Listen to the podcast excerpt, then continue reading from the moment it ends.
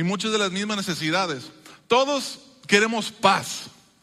Y yo creo que puedes preguntar a cualquier ser humano en todo el mundo que, que si quiere paz y anhela paz, y te va a decir que sí, especialmente los que están pasando por tiempos donde no hay paz.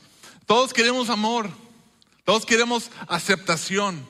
Cuando se trata de, de líderes, gente que nos dirige, queremos personas dignos de confianza. Todos queremos justicia. Todos, todos queremos muchas de, las mismas cosas en todas partes del mundo. Queremos vivir para siempre y queremos vivir libres y queremos un montón de cosas. Y la verdad es que todos, en todas partes del mundo, estamos buscando la solución a estos deseos, a estos problemas que acabo de mencionar. Todos los queremos y todos los estamos buscando. Pero llega un punto en, el cual creo que tenemos que reconocer que algunos de los deseos, esos deseos profundos que tenemos, y algunas de esas necesidades que todos tenemos, no se pueden solucionar, no tienen una solución en nada de este mundo. En nada de este mundo. ¿Qué es lo que estamos haciendo mal? Yo creo, y, eso es parte de la idea de esta serie, yo creo que estamos buscando la solución de estos problemas, de estas necesidades, de estos deseos, en el lugar equivocado. Porque estamos buscando la solución en las cosas de este mundo. Y yo creo que sí hay una solución para todas estas cosas, pero no se encuentra en este mundo. Yo creo con todo mi corazón, estoy más convencido ahora que nunca que la solución que, que todos necesitamos, la única esperanza que realmente tenemos, no es una cosa, es una persona y se llama Jesucristo. Y esto es eh, lo que estamos explorando en esta serie, es algunos algunos deseos, algunas necesidades que solo Jesús puede satisfacer. Y la idea principal de toda esta serie es lo siguiente, es que todos tenemos algunos deseos y necesidades que solo Jesús puede satisfacer.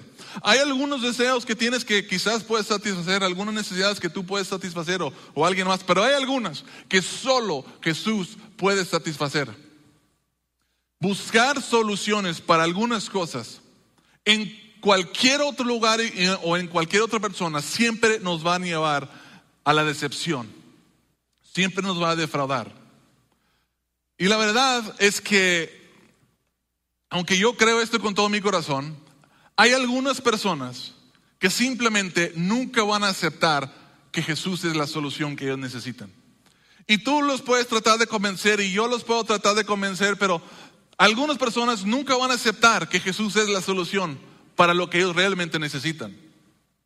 Pero eso está fuera de nuestras manos. Hoy yo quiero hablarles a ustedes, no a otras personas. Quiero que, quiero hablarte a ti, porque ustedes sí pueden decidir que Jesús sea esa solución que ustedes necesitan. Sí pueden reconocer y que sí pueden aceptar que algunos de esas necesidades y algunos de esos problemas que tienen solo Jesús puede solucionar. Y eso es lo que yo quiero animarlos a hacer.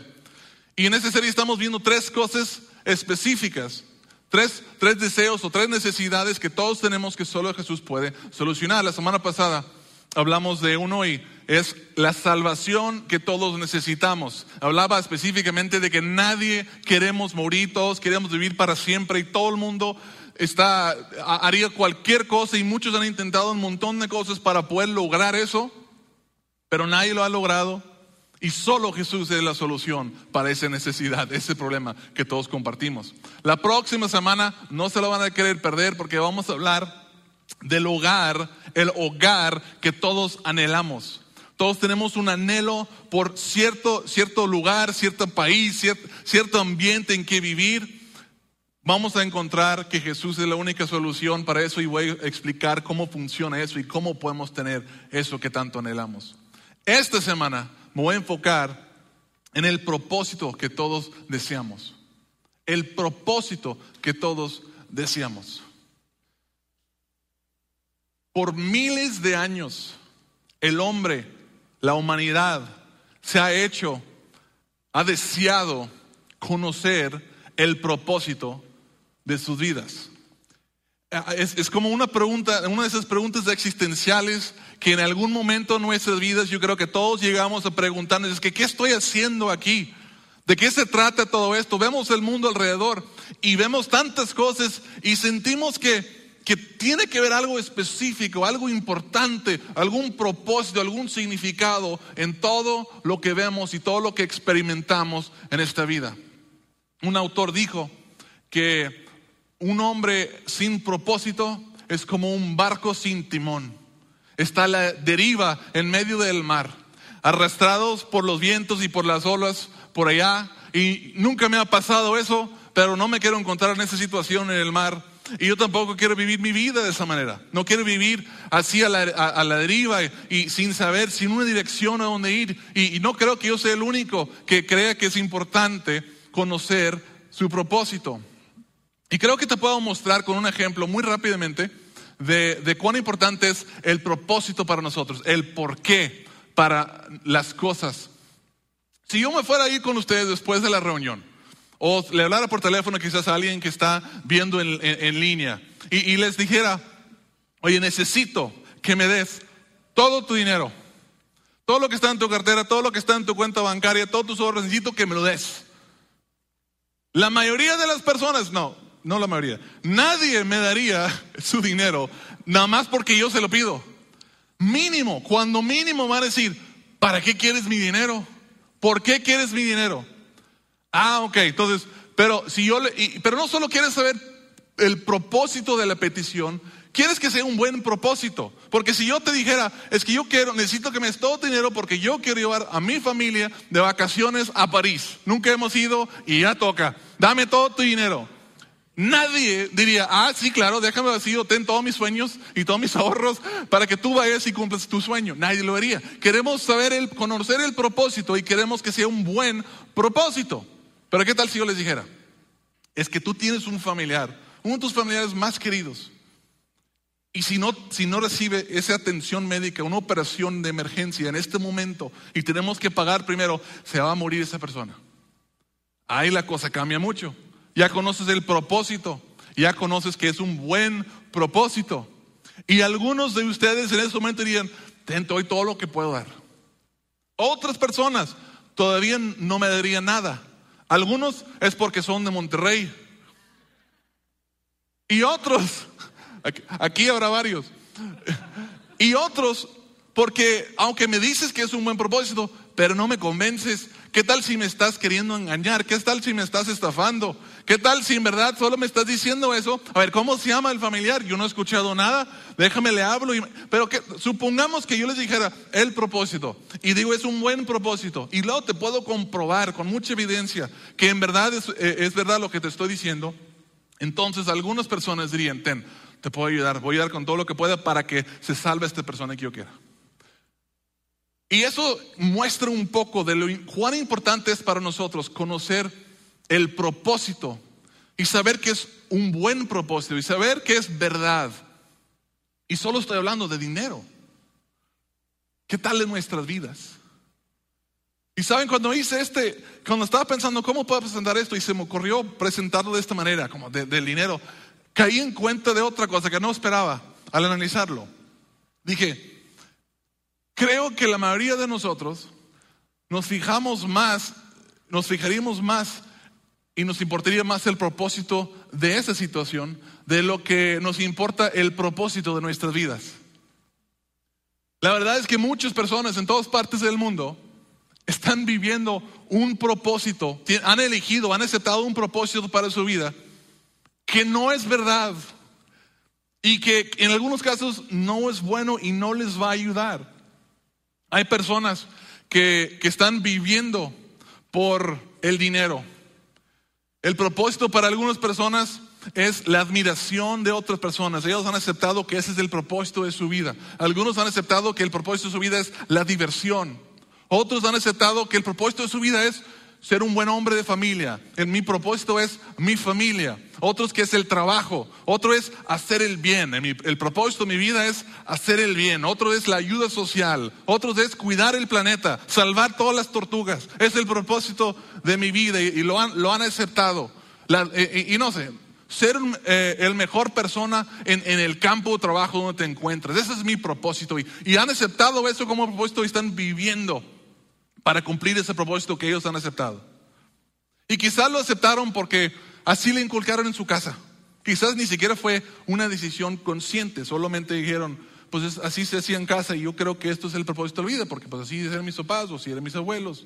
O quizás es la cultura en que, en que vivimos, en la que vive la persona, que vivimos nosotros. Hemos aceptado un propósito porque pues es lo que todo el mundo está haciendo y no veo ah, ah, una mejor opción. Entonces, o quizás Quizás por algo que escucharon, algún filósofo, algún hombre, algún hombre, sab- algún hombre sabio, algún influencer, y dijeron, ese es el propósito de mi vida.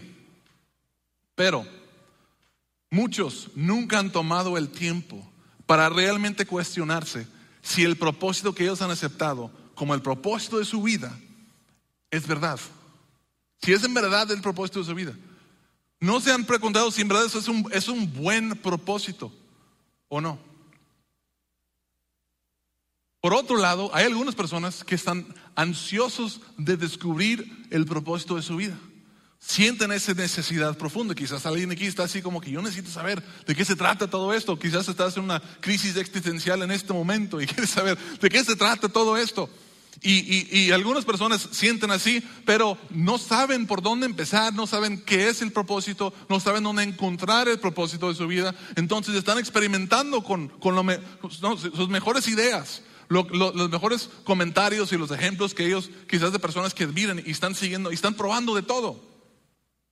Pero la verdad es que la vida es demasiado corta como para probar todos los caminos para hasta encontrar el propósito de nuestra vida. Probablemente pase toda nuestra vida y no demos con el propósito correcto. Y, otro lado es que si estás escuchando lo que otras personas te están diciendo y, has aceptado eso como tu propósito, necesitas entender que el- para empezar los, los seres humanos somos falibles y nos podemos equivocar. La persona que te dijo se puede equivocar, se pudo haber equivocado. Y por otro lado, hay personas allá afuera, hay muchas personas que te quieren decir que vives para esto, que vives para aquello, para vives para el otro. Y no tienen tus mejores eh, intenciones en mente. O sea, no quieren lo mejor para ti. Entonces hay que tener mucho cuidado. Entonces, ¿qué? ¿Cómo podemos conocer el propósito de nuestra vida? Yo creo que es la pregunta más importante que nos podemos hacer. Y creo que en el fondo todos queremos conocer el propósito de nuestras vidas. Y creo que todos queremos vivir el propósito por lo cual estamos aquí en la tierra. Pero ¿cómo podemos saber qué es? Para contestar esta pregunta, tenemos que entender que solo Dios, solo Dios, quien te creó a ti y me creó a mí, tiene el derecho de decidir cuál es tu propósito y cuál es mi propósito. Dios es el único que tiene el derecho. Para, el, el creador de nosotros nos puede decir, tiene el derecho de decirnos para qué nos creó. Y Dios es tan bueno que Él ha dejado un manual de instrucciones para su, para su creación que somos nosotros que nos muestra cuál es el propósito para nuestras vidas. Y la mayoría de nosotros lo conocemos como la palabra de Dios o lo conocemos como la Biblia. Adentro de la Biblia, Dios, la Biblia es como una carta que Dios escri- escribió a la a humanidad, literalmente. La sabiduría, mucho de la sabiduría de Dios está conservado en la Biblia. Y en la Biblia podemos encontrar específicamente cuál es el propósito por lo cual nuestro Creador nos creó. Y uno de los versículos mejores que mejor lo describen es Romanos 11:36. Él contesta la pregunta de cuál es mi propósito de esta manera. Dice, pues todas las cosas provienen de Él, provienen de Dios. Existen por su poder y son para su gloria. Digan, son para su gloria. En otras palabras, todas las cosas, y tú y yo somos algo de todas esas cosas, todas las cosas son para su gloria, existen para su gloria. A Él sea toda la gloria por siempre. Amén. Así que si están tomando apuntes en la primera línea, escriben el propósito de nuestras vidas es la gloria de Dios. La gloria de Dios. Rick Warren dice al respecto de esto, el autor de Una vida con propósito, dice que el objetivo final del universo es mostrar la gloria de Dios. La gloria de Dios es el porqué de la existencia de todo, incluida tu persona. Dios hizo todo para su gloria. Sin la gloria de Dios no habría nada. En otras palabras, vamos a descartar algunas cosas de lo que algunos pudieran pensar que es su propósito. Tu propósito no es hacer dinero, no es fama, no es procrear, no es salvar el planeta, no es hacer el bien. Y no, tú no eres tu propio propósito. El propósito, el propósito de tu vida es la gloria de Dios. Punto. Y tú dices, ok, está bueno, quiero, eh, entiendo, es la gloria de Dios. No sé si lo acepto, pero entiendo, es la gloria de Dios, pero ¿qué es la gloria de Dios? El pastor John Piper, un, ah, teólogo y, autor y pastor, escribió lo siguiente, me gusta esta definición. Dice, la gloria de Dios es la infinita belleza y grandeza de las múltiples perfecciones de Dios, la manifestación de su carácter, su valor y sus atributos. Otra manera de decir esto es que la gloria de Dios es la expresión, la visualización y la experimentación de sus capacidades. Te pongo un ejemplo. Estábamos cantándonos hace unos momentos que Dios es bueno. La gloria de la bondad de Dios, ¿saben qué es? Son muchas cosas, pero la gloria de la bondad de Dios es cuando tú lo puedes ver, cuando lo puedes experimentar, cuando lo puedes sentir. Un ejemplo es esta mañana cuando salió el sol, viste parte de la gloria de Dios en el amanecer, porque estás viendo y, estás experimentando el calor del sol sobre, tus, sobre tu piel. Esa es la gloria de Dios, es la belleza del amanecer, lo, lo, bueno del amanecer. El poder, la gloria del poder de Dios está en todas partes, está en toda su creación, porque vemos y experimentamos su creación. Eso es la gloria de Dios. Entonces, el propósito de Dios para nuestras vidas es su gloria. Y ahora sabemos qué es la gloria de Dios. Pero viene lo siguiente, ¿cómo le doy yo gloria a Dios? Si yo quiero cumplir mi propósito y mi propósito es darle gloria a Dios, ¿cómo doy gloria a Dios yo? Pues hay muchas maneras de darle gloria a Dios, pero podemos resumirlas todas en, en los cinco propósitos específicos que Dios le ha dado a nuestras vidas. De hecho, y estos cinco propósitos son tan importantes que, que forman parte de nuestra visión como iglesia. Si no lo sabían, nuestra visión es ser una iglesia saludable en muchos lugares diferentes, que está cumpliendo con los cinco propósitos de Dios. Es, la visión que tenemos como iglesia. Porque reconocemos como iglesia que existimos todos los seres humanos para dar gloria a Dios. Y, y, la manera que damos gloria a Dios es cumpliendo estos cinco cosas, cinco propósitos, cinco maneras en que podemos dar gloria a Dios. Cuando vivimos estos propósitos que ahorita vamos a ver, la gloria de Dios brilla por medio de nosotros. La imagen de Dios se, ve cuando las personas nos ven y Dios recibe la gloria. Es la manera que nosotros glorificamos a Dios con nuestras vidas. Así que vamos a ver rápidamente estos cinco propósitos. Y como son cinco, tengo que ir rápido. Pero vamos a prestar mucha atención. Si están tomando apuntes, el primero es glorificamos a Dios cuando lo adoramos. Cuando lo adoramos, este propósito lo llamamos el propósito de la adoración. Hace unos momentos cantamos algunas canciones que hablaban de Dios.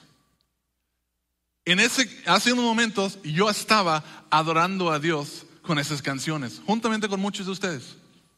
Pero debo confesarles que ha habido ocasiones que estoy en este, aquí en mi, con mi familia iglesia en este lugar y estoy cantando canciones que hablan de Dios, pero no estoy adorando a Dios. ¿Cómo? Y, quizás cuando yo no estoy cantando la misma canción que algunos de ustedes, ustedes sí están adorando a Dios y yo no. ¿Cómo es posible eso? Pues esos días quizás yo tuve una mala mañana, quizás me peleé con mi esposa y estoy distraído y, no le he perdonado todavía. Quizás sí estoy guardando rencor contra alguien. Quizás solo estoy diciendo palabras por decirlas y estoy, mi mente está en lo que voy a hacer después de, la iglesia, lo que tengo que hacer. Lo que tenemos que, entender es que la, la adoración tiene más que ver con una actitud que una actividad. Porque por otro lado, yo he adorado a Dios tomando una siesta. ¿Por qué? La actitud con que tomo la siesta, porque me cuesto en mi cama y digo, gracias a Dios por mi cama. Y abrazo mi almohada y digo, gracias a Dios por mi almohada. Y gracias porque puedo tomar una siesta. ¿Por qué? Porque estoy, mi actitud está reflejando que esa bondad, lo bueno que se siente poder tomar una siesta, es, es, es, es, de Dios. Y estoy adorando a Dios. Es más, al rato quiero adorar a Dios con otra siesta. No sé muchos de ustedes. No dormí mucho anoche, voy a adorar a Dios con otra siesta. Tiene más que ver, la adoración tiene más que ver con una actitud que una actividad. Romanos 12.1 dice, por, por, lo tanto, hermanos, tomando en cuenta la misericordia de Dios, les ruego que cada uno de ustedes en adoración espiritual, está la palabra adoración espiritual, ofrezcan su cuerpo como sacrificio vivo, santo y agradable a Dios. No dice nada de cantar o de música, ni alabanzas, ni nada. Ofrezcan su cuerpo en adoración espiritual a Dios. No importa tanto la actividad, sino la, actitud con que hacemos algo. Cualquier cosa que hagamos por amor a Dios, con agradecimiento a Dios, en obediencia a Dios, es un acto de adoración. Y cuando adoramos a Dios, glorificamos a Dios. Y cuando glorificamos a Dios, estamos cumpliendo el propósito de nuestras vidas. Ese es el número uno. Número dos, glorificamos a Dios cuando amamos a los demás creyentes. Voy a pasar un poquito más de tiempo en este que los otros cuatro. Porque yo tengo mucho, muchos años en la iglesia, desde, desde que nací he estado en la iglesia y he escuchado un montón de cosas, he visto un montón de cosas. Yo quiero, quiero hablar de algunas de las cosas que, que más quizás confunden uh, y, y, que creo que valdría bien aclararlas. Pero vamos a iniciar por leyendo Juan 13, 34 al 35. Dice, glorificamos a Dios cuando amamos a los demás creyentes y el versículo dice, este mandamiento nuevo les doy que se amen los unos a los otros, así como yo los he amado, también ustedes deben amarse los unos a los otros. De este modo todos sabrán que son mis discípulos. Y otra vez dice, si se aman los unos a los otros. Versículo conocido, recientemente prediqué toda una serie basado en esto. Pero hay dos cosas importantes que entender antes de avanzar de este versículo. Lo primero es que este pasaje Jesús está refiriendo específicamente a la iglesia cómo nos amamos los unos a los otros dentro de la familia espiritual, dentro de la iglesia. Es importante ese contexto. Y también está el amor del cual está hablando no es un sentimiento bonito hacia la, hasta tus hermanos o hermanas en la iglesia. Es un, es un amor que se expresa en buenas acciones hacia las demás personas. O sea, no es un, ay, siento muy bonito por estas personas y, y, y me cae, me, digo, eh, sí, sí, pues flores y mariposas y todo eso, ¿no? No, no se trata de sentimientos, se trata de un amor que lleva a la acción, a buenas acciones para otras personas. Y aquí hay, quise decir eso porque aquí hay algo que muchos, ya sea que no han terminado por entender o simplemente no quieren aceptar, y yo no, yo no voy a juzgar a nadie por cuál sea la situación, pero hay personas que dicen cosas como, yo no tengo que ir a la iglesia para adorar a Dios. Lo cual yo le diría, pues yo acabo de comprobar que eso es verdad. Porque no tiene que ver con la actividad, tiene más que ver con la actitud. Puedes adorar a Dios cuando estás tomando una siesta, cuando estás barriendo la casa, cuando estás cocinando. Porque si lo haces con la actitud de agradecimiento, sí, claro que sí, puedes adorar a Dios sin estar en la iglesia.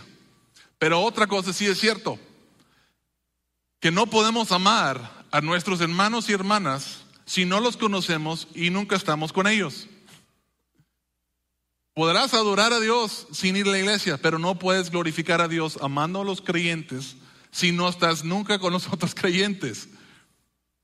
Hay que entender que amor bíblico, que siempre que leemos los unos a los otros en la Biblia, muchos mandamientos de los unos a los otros, significa, entre otras cosas, edificar, aconsejar, consolar, animar, exhortar, saludar, ayudar y muchas cosas más. Y ni una de esas cosas la puedes hacer tú solo en una isla.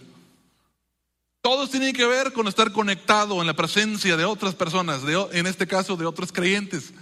Todo, todo, el amor bíblico tiene que ver con hacer buenas cosas, edificar, ayudar a la familia espiritual para amar a la iglesia, nos tenemos que congregar con la iglesia. Así de sencillo.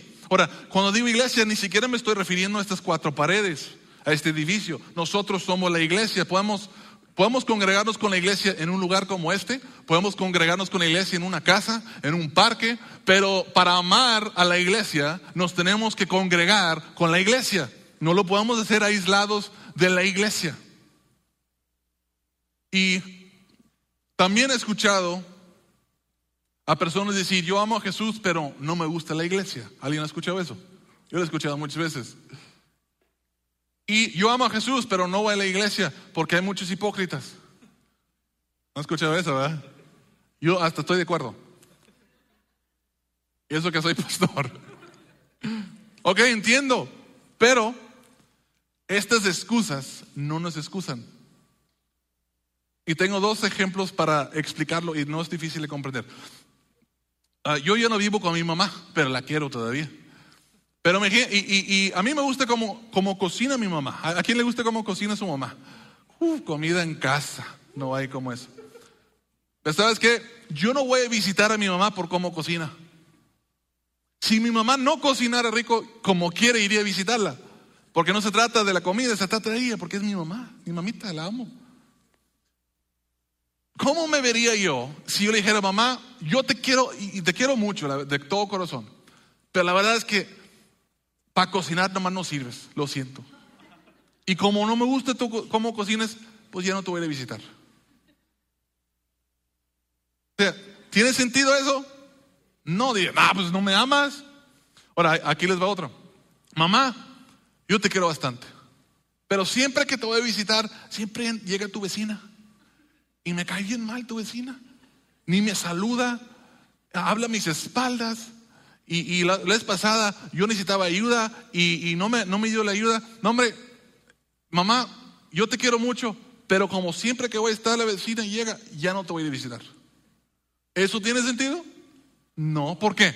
Porque no vamos a visitar a mamá para comer su comida, ni por, ni, ni por, la, por la vecina que está ahí. Vamos a, voy a visitar a mamá porque yo la quiero a ella. Pero eso es precisamente lo que decimos acerca de la iglesia, es lo que hacemos. No me gusta el programa, no me gusta la predicación, no me gusta cómo se siente, no me gusta, por eso no voy a la iglesia. No me gusta porque hay muchos hipócritas.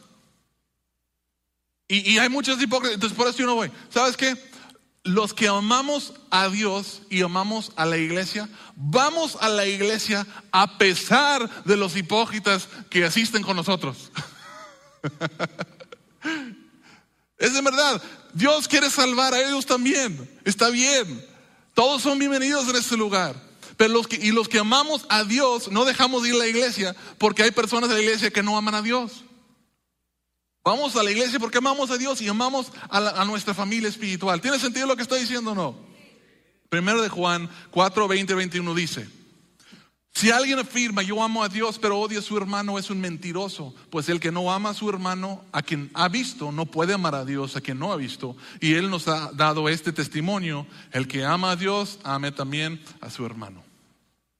Resumiendo este punto, propósito de nuestras vidas es glorificar a Dios, glorificamos a Dios cuando amamos a los otros creyentes. No podemos amar a los otros creyentes si no, nos, si no los conocemos, si no nos congregamos con ellos. Entonces tenemos que congregarnos con otros creyentes para cumplir el propósito de nuestra vida. ¿Sí? ¿Lo resumí bien? Y no me revolví tampoco, qué bueno. Me doy un, me doy un aplauso. número tres, número tres, glorificamos a Dios cuando nos asemejamos a Cristo cuando nos asemejamos a Cristo. Esto le llamamos el propósito de madurez, madurez espiritual. Jesús le dijo, perdón, le dijo a sus discípulos que fueran e hicieran discípulos de él, discípulos de Jesús en todas partes del mundo. Si no sabías que es un discípulo, un discípulo es una persona que sigue el ejemplo y las enseñanzas de otra persona. ¿Saben lo que significa cristiano? Porque todos, ah, yo soy cristiano. ¿Saben lo que significa cristiano? Significa literalmente pequeño Cristo. Pequeño Cristo. ¿Saben cómo inició el término de cristiano? los paganos, los que, los, que, los que se burlaban de los cristianos, veían que había un montón de personas que seguían el camino de Jesús y vivían como Jesús. Y le empezaron a burlarse de ellos diciendo, mira estos pequeños cristos, estos cristianitos, y así es como llegó eh, a existir. Los cristianos llegamos a ser conocidos como cristianos. ¿Por qué? Porque la gente se dio cuenta que nosotros estábamos viviendo como Jesús. Y saben que eso es lo que todos deberíamos estar haciendo, porque entre más nos asemejamos a Jesús, a Cristo, más glorificamos a Dios con nuestras vidas. Jesús dijo en Mateo 5:16, que la luz de ustedes alumbre delante de todos. En otras, en otras palabras, Viven como yo, brillan con la luz con lo que yo brillo, para que todos vean sus buenas obras y glorifiquen a su Padre que está en el cielo. Cuando nos asemejamos a Jesús, no solo nuestra vida da gloria a Dios, sino otras personas glorifican a Dios al ver nuestras vidas. Y eso es un doble beneficio de, de asemejarnos más a Cristo. Lo llamamos, como dije, madurez espiritual. Y esto no sucede de la noche a la mañana, es un proceso de toda la vida. Cada creyente se encuentra en un diferente lugar en su madurez espiritual y está bien. Pero hay que entender que, por ejemplo, cuando nace un bebé, se espera que ese bebé crece y madure, que deje los pañales y la leche y, empieza a, a, tú sabes, sigue madurando. Lo mismo se espera de un hijo de Dios. Cuando nacemos en Cristo, nacemos de nuevo, somos unos bebés espirituales pero damos gloria a Dios cuando vamos creciendo, tomando pasos, asemejándonos más a Cristo, creciendo en esa madurez espiritual. Eso da gloria a Dios. Y el propósito de nuestra vida es darle gloria a Dios. Ese es el número 3, el número 4. Glorificamos a Dios cuando servimos a los demás. Dios te creó con talentos te ha dado dones con el motivo específico de servir a otras personas. Primero de Pedro 4, 10 al 11 dice, cada uno ponga al servicio de los demás el don que haya recibido, administrando fielmente la gracia de Dios en sus diversas formas. Así Dios será en todo alabado por medio de Jesucristo. Saben, algunos de ustedes son buenos enseñando, algunos son buenos sirviendo, otros son buenos... Uh, liderando, dirigiendo, organizando. Algunos son creativos, algunos son buenos para organizar y estructurar cosas. Ah, algunos, algunos tienen talentos que son muy visibles, otros tienen talentos que, que no son tan visibles. Pero todos tenemos dones y talentos que Dios nos ha dado y nos los ha dado con el fin específico de ponerlo al servicio de otras personas. Porque cuando hacemos eso, Dios es glorificado. Tenemos dos opciones, podemos elegir. Podemos utilizar esas cosas que Dios nos dio solamente para nuestra edificación. Y no estoy diciendo que, que está mal usar lo que Dios te ha dado para vivir, para trabajar, para tu familia, etcétera. Claro que sí. Pero Dios te lo dio, no te lo dio solamente para ti, lo dio para que lo compartieras, para que sirvieras a otros. Podemos usarlo nada más para nosotros, para, para hacernos, eh, para engrandecernos a nosotros mismos, para crecer que la gente nos admire por quienes somos, o podemos ponerlo al servicio de las demás personas. Eso es lo que glorifica a Dios y ese es el propósito de nuestras vidas. Es el propósito número cuatro. Y número cinco, y con esto vamos a concluir, glorificamos a Dios cuando testificamos a los demás. Eso es el propósito de evangelismo. Segundo Corintios 2.15 habla de cómo esto lleva gloria a Dios. Dice, y a medida que la gracia de Dios alcance a más y más personas, habrá abundante acción de gracia y Dios recibirá más y más gloria. ¿Por qué? Porque si solo yo estoy viviendo, viviendo el propósito de mi vida, pues yo doy gloria a Dios. Pero si, si yo y uno más está viviendo el propósito de su vida, Dios recibe doblemente gloria. Y si alguien más se nos une, damos tres veces más gloria a Dios. Y si un cuarto, si un quinto, entre más compartimos de Jesús, el Evangelio y la gracia de Jesús llega a más personas y ellos llegan a ser salvos empiezan, y descubren el propósito de su vida, empiezan a vivir el propósito de su vida, Dios empieza a recibir más y más y más gloria. Y por eso es uno, el propósito de nuestras vidas es compartir de Jesús con otras personas. Testificamos a los demás de Jesús para que ellos también puedan glorificar a Dios con sus vidas. Cinco cosas Cumplimos el propósito de nuestra vida cuando adoramos a Dios, cuando amamos a los otros creyentes, cuando crecemos y nos asemejamos más a Jesús, cuando servimos a otras personas y cuando testificamos de Jesús. Ya sabes cuál es el propósito de tu vida, es darle gloria a Dios. Pero, pero, conocer el propósito de tu vida de nada te sirve si no estás viviendo el propósito de tu vida. De nada le sirve a una águila saber que su propósito es volar por encima de las nubes y se la pasa caminando en la tierra. Y a un hijo de Dios, a, a un ser humano, de nada le sirve conocer su propósito si no está, su vida no está dando gloria a Dios. Estamos desperdiciando la oportunidad que Dios nos ha dado si no estamos dando la vida, la- nuestra vida y la gloria a Dios. Y la verdad es que nadie nacemos buscando dar gloria a Dios. Voy a ser bien sincero. Todos nacemos buscando nuestra propia gloria. Somos egoístas. Y la verdad, la idea de vivir para la gloria de alguien más no nos gusta mucho. A nadie al principio. En nuestra, en nuestra carne como que no nos gusta. Toda la gloria para mí, todos los beneficios para mí. Todos mírenme a mí. Miren cómo yo soy. Admírenme a mí. Pero cuando vivimos una vida así para nuestra propia gloria, estamos viviendo una vida sin propósito. No fuimos creados para ello, no tiene ningún valor, no tiene ningún significado, no, no hace ningún bien a nadie vivir para nosotros mismos. Tú tienes un anhelo de vivir el propósito de tu vida porque Dios lo ha puesto ahí. Y la única manera que podemos cumplir el propósito de nuestras vidas es viviendo para la gloria de Dios. Tenemos dos opciones. Podemos vivir para su gloria. A Dios que nos creó, nos, dio todo lo que tenemos, que nos ama, mandó a su Hijo a morir, a pagar el precio de nuestro pecado para que pudiéramos ser salvos, para que pudiéramos recibir su Espíritu Santo, llegar a ser parte de su familia y, y cumplir el propósito de nuestras vidas. Podemos vivir para ese Dios y su gloria o podemos vivir para nosotros mismos. Solo, solo hay dos opciones. ¿Y saben qué? Satanás eligió vivir para su propia gloria. El enemigo de Dios, por eso es enemigo de Dios. Y todos los seres humanos que eligen vivir para su propia gloria tendrán el mismo fin que Satanás. Pero eso no tienes que ser tú y no tengo que ser yo. No puedo decir por ustedes, no, no podemos decir por otros, pero podemos decidir por nosotros quién va a ser la solución para el deseo de tener un propósito nosotros sí podemos elegir eso y podemos elegir a Jesús como nuestra solución. Y en Jesús hay vida. Y en Jesús tenemos un propósito. En Jesús nuestras vidas sí cuentan, sí valen, sí son de impacto, sí son de importancia. Mi anhelo para todos aquí el día de hoy y para todo el mundo es que podamos conocer a Jesús, descubrir el propósito de nuestras vidas y vivir cumplir ese propósito que Dios tiene para nosotros.